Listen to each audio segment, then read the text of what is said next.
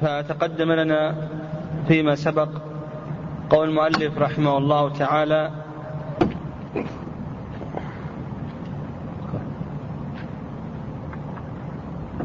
ثم قد حل له كل شيء إلا النساء وذكرنا بما يحصل به التحلل وأن ظاهر السنة أن التحلل الأول يكون باثنين معينين هما الرمي والحلق ثم بعد ذلك يحصل التحلل الثاني بما بقي من الطواف مع السعي. وتكلمنا أيضا فيما تقدم عن طواف الإفاضة إلى آخره وأن المؤلف رحمه الله ذكر أنه هو الطواف الواجب الذي به تمام الحج وأن الإجماع منعقد على ذلك وأن طواف الإفاضة آه، ركن بإجماع العلماء رحمهم الله تعالى. وتكلمنا أيضا في الدرس السابق عن المتمتع هل يلزمه سعي واحد أو يلزمه سعيان؟ وأن جمهور أهل العلم رحمهم الله يرون أن المتمتع يلزمه سعيان سعي لعمرته وسعي لحجه. وأن شيخ الإسلام تيمية رحمه الله يرى أن المتمتع يلزمه سعي واحد. وذكرنا دليل كل قول. وأما بالنسبة للمفرد أما بالنسبة للقارن فهل يجب عليه سعي واحد أو سعيان. القارن هل يجب عليه سعي واحد أو سعيان؟ هذا موضع خلاف بين أهل العلم رحمهم الله. فجمهور العلماء أن القارن يلزمه سعي واحد. والرأي الثاني رأي الحنفية أن القارن يلزمه سعيان. ولكل دليل. أما الذين قالوا بأن القارئ لا يلزمه إلا سعي واحد فاستدلوا على ذلك بحديث جابر رضي الله تعالى عنه. نعم حديث جابر رضي الله تعالى عنه وفيه قال لم يطف النبي صلى الله عليه وسلم ولا أصحابه بين الصفا والمروة إلا طوافا واحدا. قال لم يطف النبي صلى الله عليه وسلم ولا أصحابه بين الصفا والمروة إلا طوافا واحدا. وهذا رواه مسلم في صحيحه. وهو صريح في أن القارن لا يجب عليه إلا سعي واحد لأن النبي صلى الله عليه وسلم كان قارنا. وأما بالنسبة للحنفية فقالوا بأن القارن يلزمه سعيان. استدلوا على ذلك بحديث ابن عمر رضي الله تعالى عنهما أنه جمع بين حج وعمرة فطاف لهما طوافين وسعى سعيين. وقال هكذا رأيت رسول الله صلى الله عليه وسلم صنع كما صنعت. حيث ابن عمر رضي الله تعالى عنهما أنه جمع بين حج وعمرة فطاف لهما طوفين وسعى سعيين. وقال هكذا رأيت رسول الله صلى الله عليه وسلم صنع كما صنعت. وهذا الحديث رواه الدار قطني وإسناده ضعيف في إسناده الحسن ابن عمارة وهو ضعيف. وعلى هذا نقول الراجح بالنسبة للقارن أنه لا يلزمه إلا سعي واحد. بقينا في المفرد. المفرد لا يلزمه إلا سعي واحد لأنه أفرد الحج. وهذا بالاتفاق. فأصبح عندنا الناسك ينقسم ثلاثة أقسام. القسم الأول المفرد. كم يلزمه من سعي؟ سعي واحد. القسم الثاني القارن. كم يلزمه من سعي؟ أيضا سعي واحد على الصحيح. جمهور أهل العلم أنه يلزمه سعي واحد وعند الحنفية قالوا يلزمه سعيان. القسم الثالث المتمتع. المتمتع. فالجمهور يقولون يجب عليه سعيان سعي لعمرته وسعي لحجه وعند شيخ الإسلام تيمية رحمه الله سعي واحد. وعلى هذا عند شيخ الإسلام تيمية رحمه الله الجميع المفرد والقارن والمتمتع لا يلزمه إلا سعي واحد. عند شيخ الإسلام المفرد والقارن والمتمتع كلهم لا يلزمهم إلا سعي واحد. وأما الجمهور فالمفرد والقارن لا يلزمه إلا سعي واحد وأما المتمتع فيلزمه سعيان. والحنفية القارن والمتمتع كل منهما يلزمه سعيان وأما المفرد فسعي واحد. قال رحمه الله أو ممن لم يسعى مع طواف القدوم. قال ثم يسعى بين الصفا والمروة إن كان متمتعا. أو ممن لم يسعى مع طواف القدوم. يعني إذا سعى بعد طواف القدوم فإن هذا يكفيه وكذلك أيضا القارن إذا سعى بعد طواف القدوم فإن هذا يكفيه ويدل لذلك ما تقدم من حديث جابر رضي الله تعالى عنه قال لم يطف النبي صلى الله عليه وسلم ولا أصحابه بين الصفا والمروة إلا طوافا واحدا إلا طوافا واحدا. فالنبي عليه الصلاة والسلام طاف القدوم ثم سعى ولم يسعى مرة أخرى. نعم.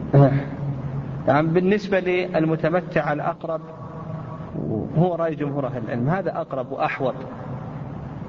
ويؤيد ذلك يؤيد ذلك أن هناك فرقا بين القارن والمتمتع. فالمتمتع حصل حل بين العمرة وبين الحج. فكل منهما نسك مستقل. هذا له أركانه وهذا له أركانه. بخلاف القارن فإن أعمال الحج فإن أعمال العمرة دخلت في أعمال الحج يلزمه فقط سعي واحد. أعمال العمرة دخلت في أعمال الحج ولهذا قال النبي عليه الصلاة والسلام دخلت العمرة في الحج إلى يوم القيامة. وعلى هذا نقول الأقرب في هذا ما ذهب إليه جمهور أهل العلم وهو الأحوط وهو أن المتمتع يلزمه سعي واحد فقط.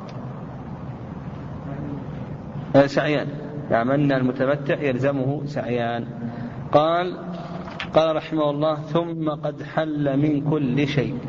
يعني إذا طاف مع السعي حل من كل شيء حتى من النساء. إذ بالتحلل الأول يتحلل من كل شيء إلا النساء.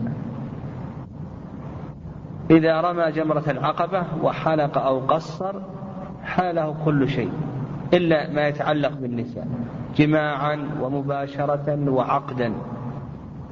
فإذا طاف وسعى حل له كل شيء حتى النساء. العقد والجماع والمباشرة. قال ويستحب أن يشرب من ماء زمزم. ظاهر كلام المؤلف رحمه الله أنه يشرب من ماء زمزم بعد طواف الإفاضة. يعني إذا طاف طواف الإفاضة وسعى نعم نعم إذا طاف طواف الإفاضة وسعى فإنه يشرب من ماء زمزم يستحب له ذلك. لفعل النبي عليه الصلاة والسلام. فإن النبي عليه الصلاة والسلام آه، أتى بني عبد المطلب وهم يسقون فناولوه فشرب فناولوه فشرب. وهذا رواه مسلم في صحيحه. وماء زمزم هذه ماء مباركة. ولهذا ثبت في صحيح مسلم أن النبي صلى الله عليه وسلم قال لأبي ذر إنها طعام طعم وفي غير مسلم وشفاء سقم. إنها طعام طعم وشفاء سقم. فيتلخص لنا أن الإنسان إذا طاف طواف الإفاضة وسعى يستحب له أن يأتي زمزم ويشرب منه. لما ذكرنا من فعل النبي عليه الصلاة والسلام كحديث جابر كذلك أيضا في العمرة إذا طاف وسعى فإنه يستحب له أن يأتي زمزم ويشرب منه. ثم بعد ذلك قال المؤلف رحمه الله ذكر شيئا من آداب ماء زمزم. قال لما أحب يعني يشرب ماء زمزم لما أحب. ويدل لهذا حيث ابن عباس رضي الله تعالى عنهما أن النبي صلى الله عليه وسلم قال ماء زمزم لما شرب له. إن شربته لتستشفي به شفاك الله. وإن شربته يشبعك أشبعك الله. وإن شربته لقطع ظمئك قطعه الله. ماء زمزم لما شرب له. إن شربته لتستشفي به شفاك الله. وإن شربته يشبعك أشبعك الله. وإن شربته ليقطع ظمأك قطعه الله. وإن شربته مستعيذا أعاذك الله. وهذا الحديث أخرجه الدار قطني والحاكم وصححه الحاكم في مستدركه. كذلك أيضا من آداب من آداب ماء زمزم أنه يستحب للإنسان أن يتضلع منه يعني أن يملأ ضلوعه من ماء زمزم.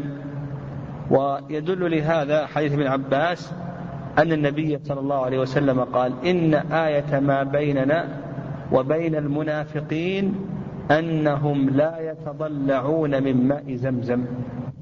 لا يتضلعون من ماء زمزم. وهذا رواه ابن ماجه والدار قطني والحاكم وصححه جمع من أهل العلم. أيضا من الآداب الآداب العامة أن يسمي الله عز وجل في بدء الشرب وأن يشرب جالسا وأن يحمد الله عز وجل إذا انتهى من الشرب وأن يشرب ثلاثا إلى آخره. هذه آداب عامة وألا يتنفس في الإناء إلى آخره. أيضا من الآداب قال ثم يقول الله قال ويتضلع منه ذكرناه. قال ثم يقول اللهم اجعله لنا علما نافعا ورزقا واسعا وريا وشبعا وشبع وشبعا وشبعا وشبعا وشفاء من كل داء. واغسل به قلبي واملأه من خشيتك وحكمتك. هذا الدعاء لم يرد عن النبي صلى الله عليه وسلم وإنما ورد عن ابن عباس رضي الله تعالى عنهما أنه كان إذا شرب من زمزم قال اللهم إني أسألك علما نافعا ورزقا واسعا وشفاء من كل داء. ورد عن ابن عباس أنه كان إذا شرب من ماء زمزم قال اللهم إني أسألك علما نافعا ورزقا واسعا وشفاء من كل داء. وهذا أخرجه الدار قطني والحاكم وصححه الحاكم. فإذا أتى الإنسان بهذا الذكر الوارد عن ابن عباس رضي الله تعالى عنهما فإن هذا لا بأس به. أيضا ذكر بعض العلماء أنه يستقبل قبلة عند شرب ماء زمزم وأنه يرش على بدنه وثوبه. ولكن مثل هذه الأشياء لم ترد عن النبي صلى الله عليه وسلم. يعني كونه يرش على بدنه من ماء زمزم أو يرش على ثوبه أو يستقبل قبلة هذا ما ورد عن النبي عليه الصلاة والسلام. الوارد عن النبي عليه الصلاة والسلام كما تقدم أنه يشرب. والنبي عليه الصلاة والسلام ذكر أنها طعام طعم وشفاء سقم. قال رحمه الله ثم يرجع إلى منى. بعد أن يطوف للإفاضة ويسعى يقول المؤلف رحمه الله تعالى يرجع إلى منى. ولا يبيت إلا بها. قال باب ما يفعله بعد الحل ثم يرجع إلى منى ولا يبيت إلا بها. بعد أن يطوف يوم النحر ويسعى يرجع إلى منى ليطوف ليبيت بها. ليلة الحادي عشر والثاني عشر إن تعجل وليلة الثالث عشر إن لم يتعجل.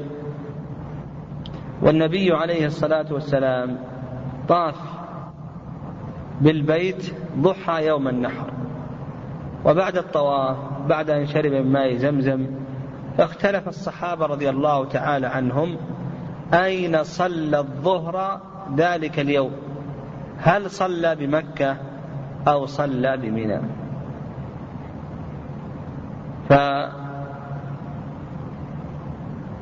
فالرأي الأول يعني والرواية الأولى أنه صلى بمكة. والرواية الثانية أنه صلى بمنى أنه صلى بمكة والرواية الثانية أنه صلى بمنى. ابن عمر رضي الله تعالى عنهما كما في الصحيحين ذكر أن النبي صلى الله عليه وسلم صلى بمنى.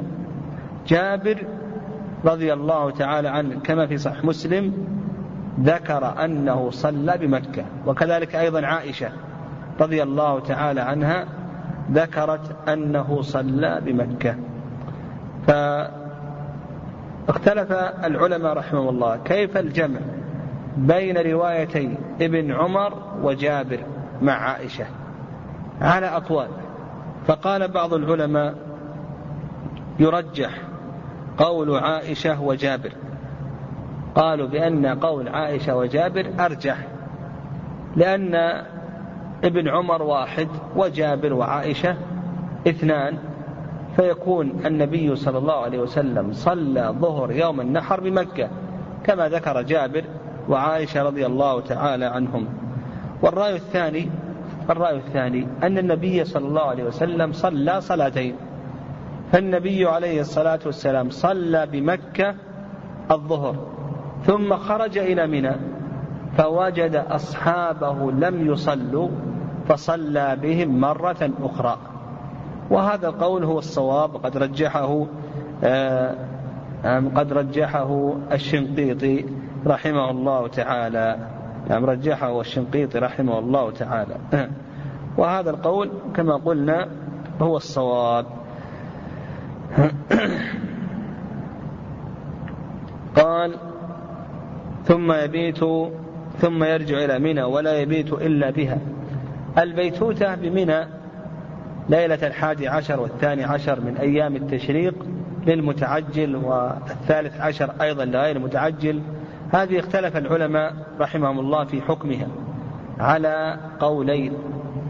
القول الأول وهو رأي جمهور أهل العلم أنها واجبة أن البيتوتة بمنى واجبة.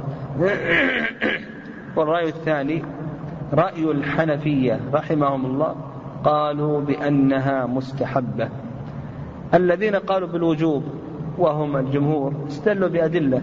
من هذه الأدلة ما ثبت في الصحيحين. من حديث ابن عمر رضي الله عنهما أن النبي صلى الله عليه وسلم رخص للعباس في البيتوتة بمنى من أجل السقاية.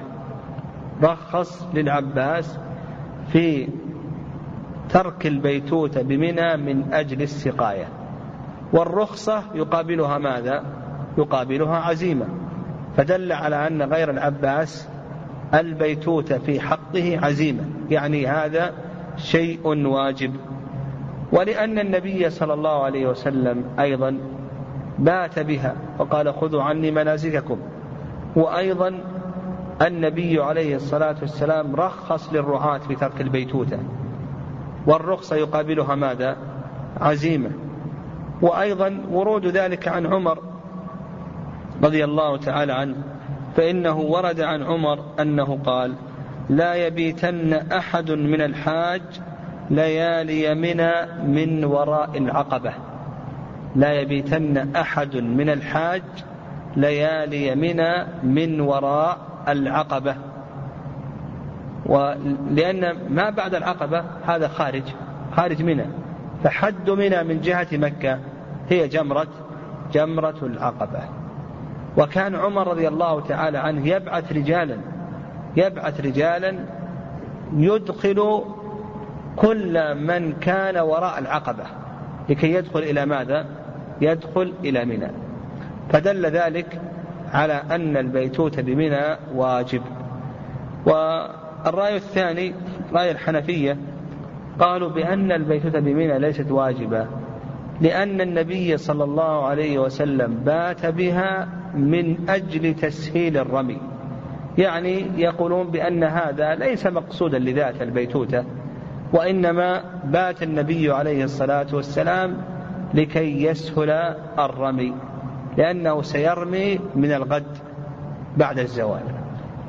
وهذا فيه نظر هذا فيه نظر. والأصل في ذلك أن العبادات أنها مقصودة لذاتها. هذا هو الأصل. وعلى هذا نقول الأقرب في ذلك هو ما ذهب إليه جمهور أهل العلم رحمهم الله. وما قدر البيتوتة الواجبة. البيتوتة الواجبة ما قدرها؟ قال العلماء رحمهم الله بأن قدر البيتوتة الواجبة معظم الليل. تقدم أن ذكرنا قدر البيتوتة الواجبة في مزدلفة لكن بالنسبة للبيتوتة الواجبة بمنى فإن قدرها هو معظم الليل. وعلى هذا يمكث بمنى معظم الليل سواء من آخره أو من وسطه أو من أوله النصف أكثر. فإذا مكث النصف فأكثر ولو بلحظة واحدة بمنى فقد أدى الواجب. وعلى هذا لو أنه جاء من غروب الشمس إلى ما بعد نصف الليل بلحظة قد أدى الواجب أو جاء قبل نصف الليل إلى طلوع الفجر نقول بأنه قد أدى الواجب. أيضا آه، من الأحكام المتعلقة بالبيتوتة أن أن البيتوتة بمنى تسقط عند العذر أولا تسقط عند المصلحة كما رخص النبي عليه الصلاة والسلام للعباس بن عبد المطلب رضي الله تعالى عنه في ترك البيتوتة من أجل السقاية ورخص للرعاة أيضا في ترك البيتوتة من أجل الرعاية. فالمصالح يعني ال... الذين يشتغلون بمصالح الحجاج هؤلاء يسقط تسقط عنهم البيتوتة يتعذر عليهم ذلك. يعني ما يتمكنون يجمعون بين البيتوتة وبين مصالحهم. فنقول البيتوتة تسقط عنهم؟ مثل الأطباء. مثل الأطباء الذين يشتغلون في المستشفيات. وقد يشتغلون في المستشفيات خارج منى. نقول بأن البيتوتة تسقط عنهم. ومثل رجال الأمن الذين آه، يشتغلون في تنظيم السيارات أو تنظيم الحجاج أو آه، إلى آخره فهؤلاء إذا لم يتمكنوا من البيتوتة في منى من التواجد في منى نقول بأن البيتوتة تسقط عنهم. وعلى هذا فقس. يعني كل من كان يشتغل بأمور الحجاج يشتغل بمصالح الحجاج فإن البيتوتة تسقط عنه. ومثل ذلك أيضا الموظفين. الموظفين إذا كانوا إذا كان هناك موظفون يعنون بشؤون الحجاج إلى آخره فنقول بأن البيتوتة تسقط عنهم. هذا إذا كان هناك مصلحة عامة. طيب أيضا القسم الثاني الأعذار الخاصة. هل تسقط البيتوتة أو لا تسقط البيتوتة؟ ذكر ابن القيم رحمه الله أن مثل هذه أيضا تسقط البيتوتة. فلو كان الإنسان له مريض له مريض واحتاج إلى الذهاب بهذا المريض إلى خارج منى لكي يعالجه أو له ضال احتاج أن يبحث عن هذا الضال فيرى أن هذه مثل هذه الأشياء تسقط عنه البيتوتة. قال فيرمي بها الجمرات بعد الزوال من أيامها كل جمرة بسبع حصيات. الرمي تقدم لنا شروط صحته وذكرنا ما يقرب من عشرة شروط. العدد وحجم الحصى الذي يرمي به إلى آخره. هذا تقدم فلا حاجة إلى أن نعيده. لكن ذكر المؤلف رحمه الله إلى أن الرمي يبدأ من بعد زوال الشمس. فالرمي في أيام التشريق له مبدأ وله نهاية. متى يبدأ الرمي؟ أيام التشريق. فنقول بأن الرمي أيام التشريق يبدأ من بعد الزوال كما ذكر المؤلف رحمه الله تعالى وهذا قول جمهور أهل العلم هذا قول جمهور أهل العلم أن الرمي يبدأ بعد الزوال. والدليل على ذلك نعم الدليل على ذلك آه، حديث جابر في صحيح مسلم أن النبي صلى الله عليه وسلم رمى يوم النحر ضحى وأما بعد ذلك فإذا زالت الشمس. وأيضا حيث ابن عمر رضي الله تعالى عنهما قال كنا نتحين فإذا زالت الشمس رمينا هذا رواه البخاري. وحديث جابر هذا رواه مسلم. وأيضا أخرج البيهقي عن ابن عمر رضي الله تعالى عنهما أنه قال لا ترمي الجمرة حتى تميل الشمس. لا ترمي الجمرة حتى تميل الشمس. فهذه أدلة ظاهرة للجمهور أن الرمي إنما يكون بعد الزوال. وأيضا النبي عليه الصلاة والسلام ما خير بين أمرين إلا اختار أيسرهما ما لم يكن إثما. ولا شك أن الأيسر أن يرمي في أول النهار لأن كونه ينتظر حتى تزول الشمس هذا وقت شدة الحر فيرمي في ذلك الوقت. لا شك أن كونه يرمي قبل ذلك أن هذا أيسر من كونه يرمي آه، آه، بعد الزوال مباشرة. الرأي الثاني نعم الرأي الثاني رأي الحنفية. أما الحنفية يفصلون الحنفية يفصلون فيقولون اليوم الأول من بعد الزوال واليوم الثالث قبل الزوال وبعد الزوال واليوم الثاني فيه تفصيل. يقولون اليوم الأول من بعد الزوال اليوم الثالث قبل الزوال وبعد الزوال اليوم الثاني هذا فيه تفصيل. إن أراد الإنسان أن يتعجل فلا بأس أن يرمي قبل الزوال. وإن لم يرد أن يتعجل فلا بأس أن يرمي آه نعم إذا أراد أن يتعجل فلا بأس أن يرمي قبل الزوال. وإن لم يرد أن يتعجل فإنه يرمي بعد الزوال. وهيد كلام الحنفية رحمهم الله. يقولون اليوم الأول ترمي بعد الزوال. اليوم الثالث ترمي قبل الزوال وبعد الزوال. اليوم الثاني يفصلون فيه. إن أراد أن يتعجل إن أراد أن يتعجل فإنه يرمي متى؟ قبل الزوال لا بأس. وإن لم يرد أن يتعجل فإنه لا يرمي إلا بعد الزوال. ويستدلون على هذا بما ورد عن ابن عباس رضي الله تعالى عنهما أنه قال إذا انتفخ النهار من يوم النفر فقد حل الرمي والصدر. إذا انتفخ النهار من يوم الصدر فقد حل الرمي والصدر. يعني وهذا حديث أخرجه البيهقي وأسناده ضعيف. طلحة بن عمر المكي ضعيف. وأيضا يقولون بأنه ورد عن ابن الزبير رضي الله تعالى عنه أنه رمى قبل الزوال. لكن هذا أيضا لا يثبت. نعم وإن كان يصححه بعض أهل العلم إلى آخره. اليوم الثالث يجوز قبل الزوال بعد الزوال لأن هم يقولون لأن اليوم الثالث يجوز الإنسان أن يتركه. يجوز الإنسان أن يتعجل وأن يتركه. فيجوز قبل الزوال وبعد وبعد الزوال. الرأي الثالث في المسألة هذا ذهب إليه بعض السلف كعطاء وطاووس إلى آخره أنه يجوز الرمي قبل الزوال في سائر الأيام. يعني في اليوم الأول والثاني والثالث هذه كلها يجوز فيها الرمي قبل الزوال. واستدلوا على ذلك بقول الله عز وجل واذكروا الله في أيام معدودات.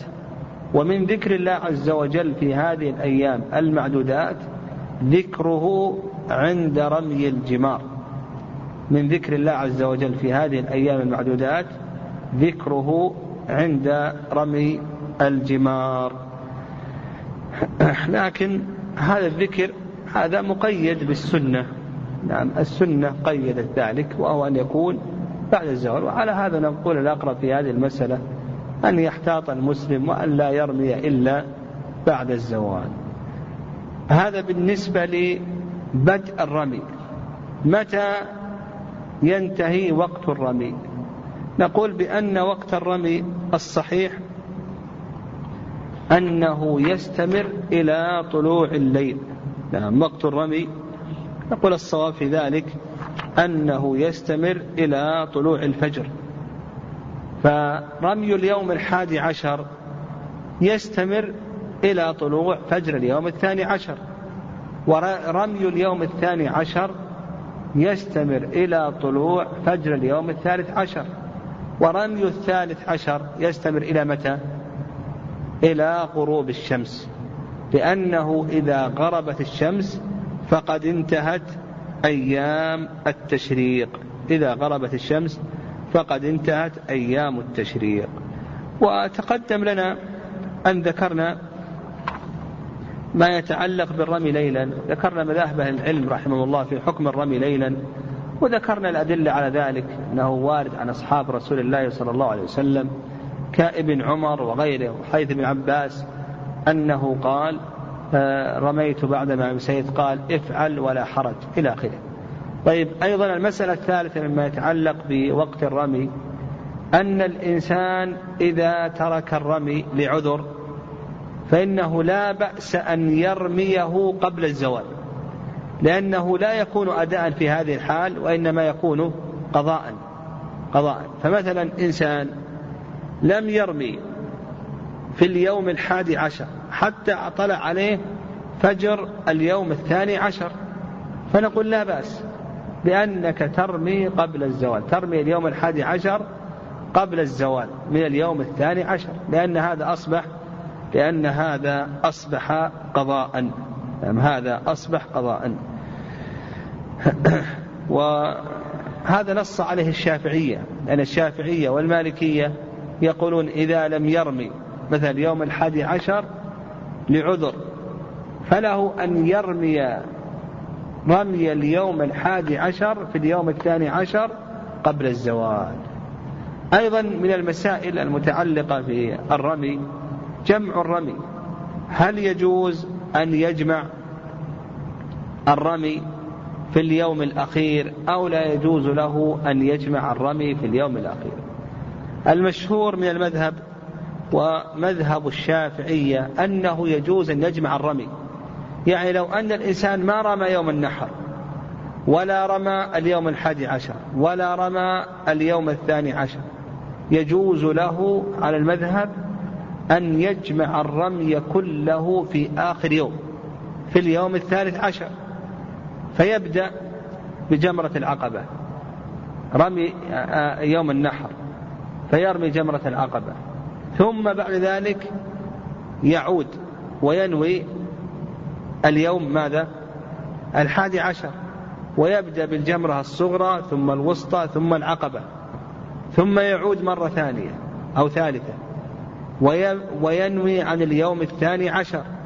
ويرمي الصغرى ثم الوسطى ثم العقبة ثم يعود وينوي اليوم الأخير اليوم الثالث عشر فيرمي الصغرى ثم الوسطى ثم العقبة.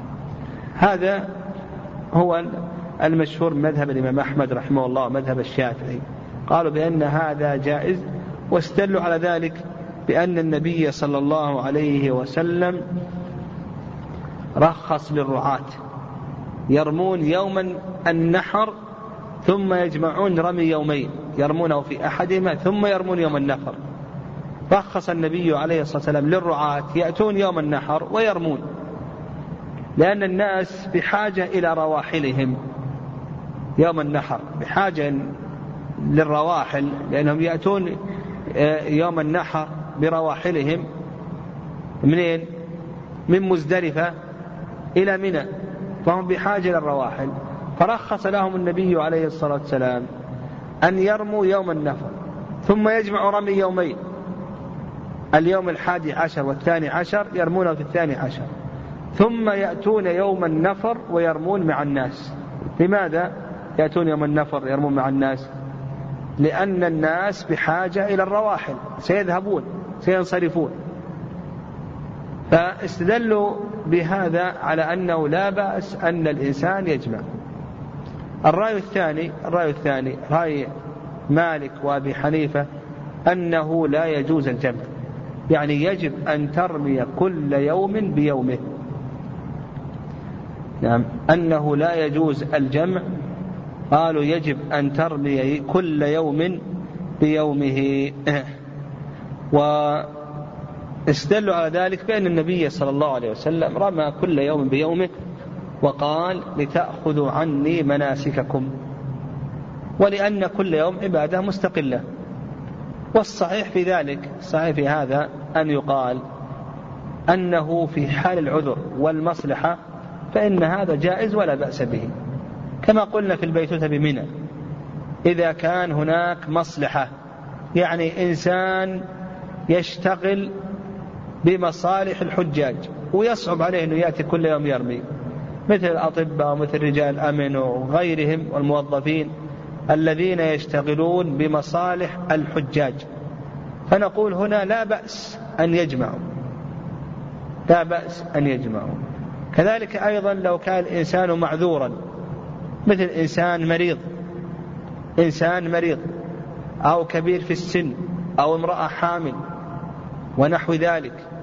ويشق عليه أن يأتي كل يوم إلى المرمى ويرمي. فنقول هنا لا بأس أن يجمع الرمي. فتلخص لنا أنه إذا كان هناك مصلحة أو كان هناك عذر فإنه لا بأس أن يجمع.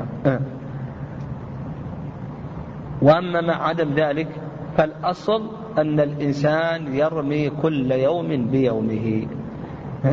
وبهذا تجتمع الأدلة. قال المؤلف رحمه الله تعالى أيوة. أيوة. أي نعم. يعني تعذر من بيت بمنى بسبب زحام وكذا هذا إن شاء الله ما عليه شيء. يعني تعذر إنسان مثلا زحام السيارات وكذا هذا لا شيء عليه إن شاء الله. طيب.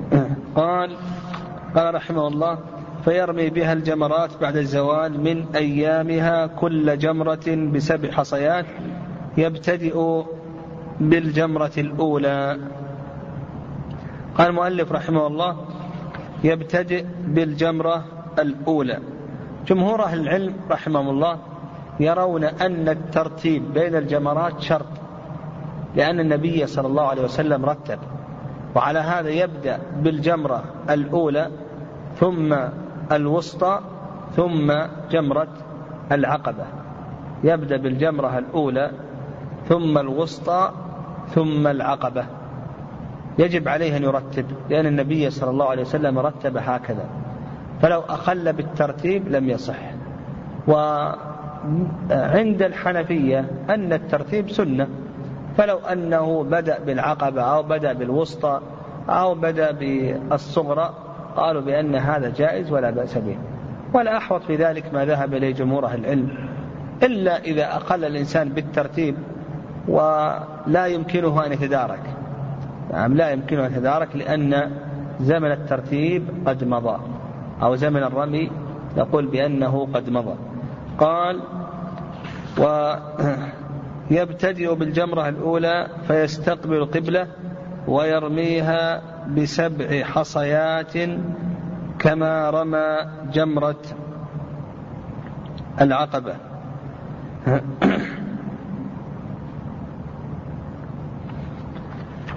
يعني المذهب يقول لك يستقبل القبلة يجعل الجمرة الوسطى عن يساره. جمرة الوسطى يجعلها الجمرة الأولى. الجمرة الأولى يقولون بأنه يجعلها عن يساره وتستقبل القبلة يعني إذا كانت هذه القبلة تجعل الجمرة عن يسارك وترميها هكذا. يعني أن تكون مستقبل قبلة والجمرة تكون عن يسارك وترميها هكذا. لا تجعل الجمرة بين يديك. وهذا فيه نظر. نعم هذا فيه نظر. فالصحيح في هذا أن الإنسان يجعل الجمرة بين يديه يجعل الجمرة بين يديه. وأما تقصد استقبال قبلة فهذا لم يرد.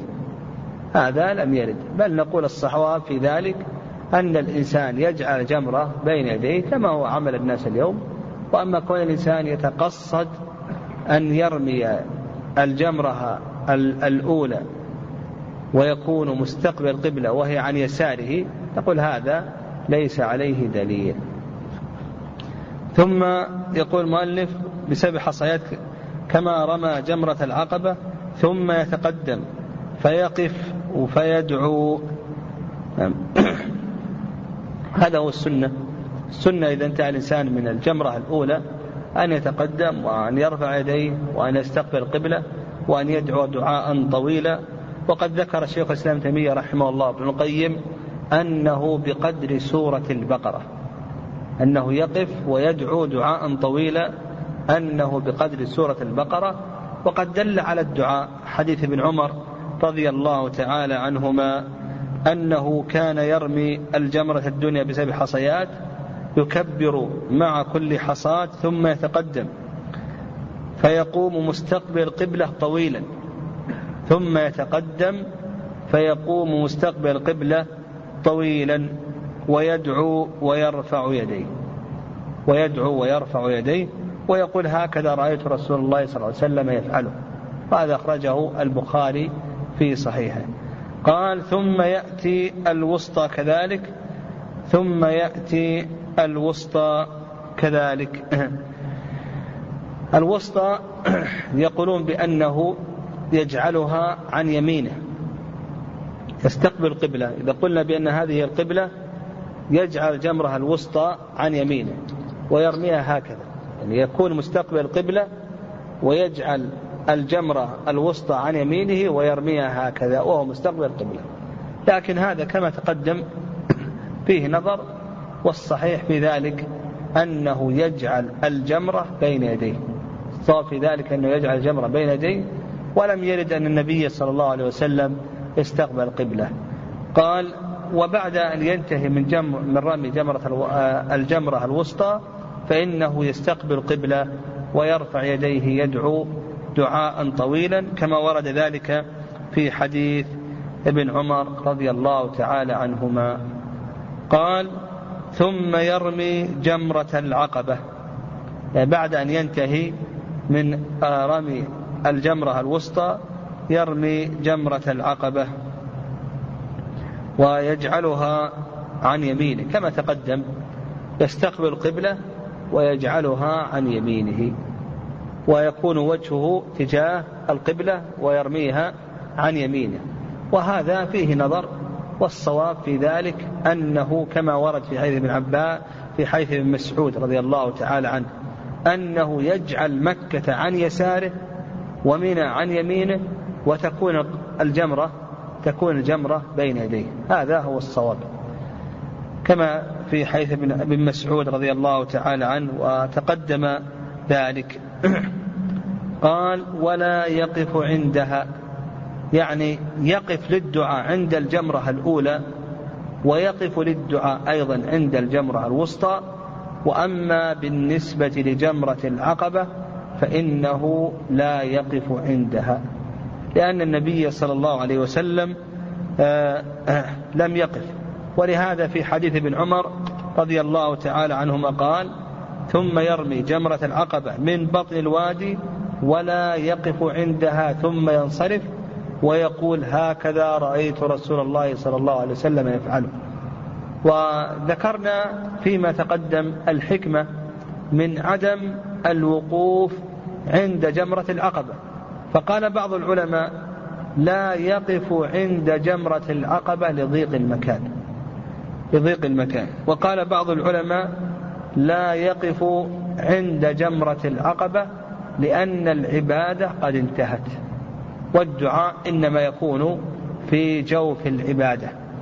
وهذا هو الأقرب في هذه المسألة. أنه لا يقف لأن العبادة قد انتهت وسبقت الإشارة إلى هذا. قال ثم يرمي في اليوم الثاني. كذلك يعني يرمي في اليوم الثاني من أيام التشريق آه، بعد الزوال. يرمي الجمرة الأولى ثم الجمرة الوسطى ثم بعد ذلك جمرة العقبة. قال فإن أحب أن يتعجل في يومين خرج قبل غروب الشمس. آه، التعجل هذا تحته مباحث. لأن التعجل تحته مباحث ومسائل. المسألة الأولى حكم التعجل. نقول بأن التعجل هذا جائز. نعم هذا جائز. وقد دل على ذلك القرآن والسنة وإجماع العلماء رحمهم الله. أما القرآن فقول الله عز وجل فمن تعجل في يومين فلا إثم عليه ومن تأخر فلا إثم عليه لمن اتقى. وأيضا السنة حديث عبد الرحمن الديلمي. نعم حديث عبد الرحمن الديلمي أنه قال شهدت النبي صلى الله عليه وسلم أيام منى يتلو فمن تعجل في يومين فلا إثم عليه ومن تأخر فلا إثم عليه ثم أردف رجلا وجعل ينادي بها في الناس. حيث عبد الرحمن الديلمي أنه قال شهدت النبي صلى الله عليه وسلم أيام منى يتلو فمن تعجل في يومين فلا إثم عليه ومن تأخر فلا إثم عليه. ثم أردف رجلا وجعل ينادي بها في الناس. وهذا الحديث رجل الإمام أحمد وأبو داود والترمذي وابن خزيمة وابن حبان وصحابة ابن خزيمة وكذلك أيضا ابن حبان. لكن المشهور من مذهب الإمام أحمد رحمه الله أن الإمام المقيم النسك للناس أنه لا يتعجل. يستثنون الإمام. يقول الإمام المقيم النسك للناس ليس له أن يتعجل. والإمام مالك رحمه الله يقول المكي ليس له أن يتعجل. الإمام مالك يقول المكي ليس له تعجل والحنابل يقول الإمام الذي يقيم النسك للناس ليس له أن يتعجل. والصواب في ذلك نعم الصواب في ذلك أن التعجل عام للمكي ولغير المكي وكذلك أيضا للإمام ولغير الإمام. هذه المسألة الأولى. المسألة الثانية قال المؤلف رحمه الله خرج قبل الغروب. يعني وقت التعجل إلى غروب الشمس. يعني وقت التعجل إلى غروب الشمس.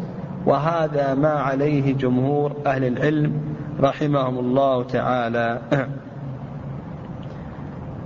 ال ال عند الحنفية يقولون بأن وقت التعجل يمتد إلى ما بعد الغروب. يعني الحنفية يتوسعون في ذلك. يمتد إلى قبيل طلوع الفجر الثاني. يعني إذا غربت عليك الشمس وأنت ما تعجلت لا بأس. بعد غروب الشمس تعجل. إلى قبيل طلوع الفجر الثاني. إذا طلع الفجر الثاني من اليوم الثالث عشر ليس لك أن تتعجل. يقولون لا بأس أن الإنسان يتعجل إلى قبيل طلوع الفجر الثاني. من اليوم ماذا؟ هي الأيام الثالث عشر. من اليوم الثالث عشر. قل له أن يتعجل إلى قبول إلى قبيل طلوع. فإذا طلع الفجر الثاني ليس له أن يتعجل. والصحيح في ذلك ما ذهب إليه جمهور أهل العلم لأن الله عز وجل قال فمن تعجل في يومين قال في يومين وفي هذه أي شيء للظرفية. يعني في ظرف هذين اليومين. وهذا إنما يكون قبل غروب الشمس. وأيضا على هذا أيضا فهم الصحابة رضي الله تعالى عنهم. فقد ورد عن عمر رضي الله تعالى عنه أنه قال من أدركه المساء في اليوم الثاني فليقم إلى الغد حتى ينفر مع الناس. يقول عمر رضي الله تعالى عنه من أدركه المساء في اليوم الثاني فليقم إلى الغد حتى ينفر مع الناس. وهذا أخرجه الإمام مالك رحمه الله في الموطأ وإسناده صحيح. أخرجه الإمام مالك رحمه الله في الموطأ والبيهقي في السنة الكبرى وإسناده صحيح. فالصواب في ذلك أن التعجل يمتد إلى غروب الشمس. ما بعد غروب الشمس ليس له أن يتعجل. طيب المسألة الثالثة المسألة الثالثة. إذا أدركه غروب الشمس في حال المسير من منى في حال المسير من منى أو هو يشد رحلة أو هو يشد رحلة فهل له أن يتعجل أو ليس له أن يتعجل؟ نقول نعم له أن يتعجل. كذلك أيضا لو أدركه المسير لو أدركه غروب الشمس وقد رمى قد رمى وهو في طريقه إلى التعجل لكي يأخذ رحلة. نقول أيضا له أن يتعجل قل له أن يتعجل. بل إن بعض أهل العلم رخص قال إذا شرع في الرمي ثم أدركه غروب الشمس يعني إذا شرع في الرمي ثم أدركه غروب الشمس فله أن يتعجل.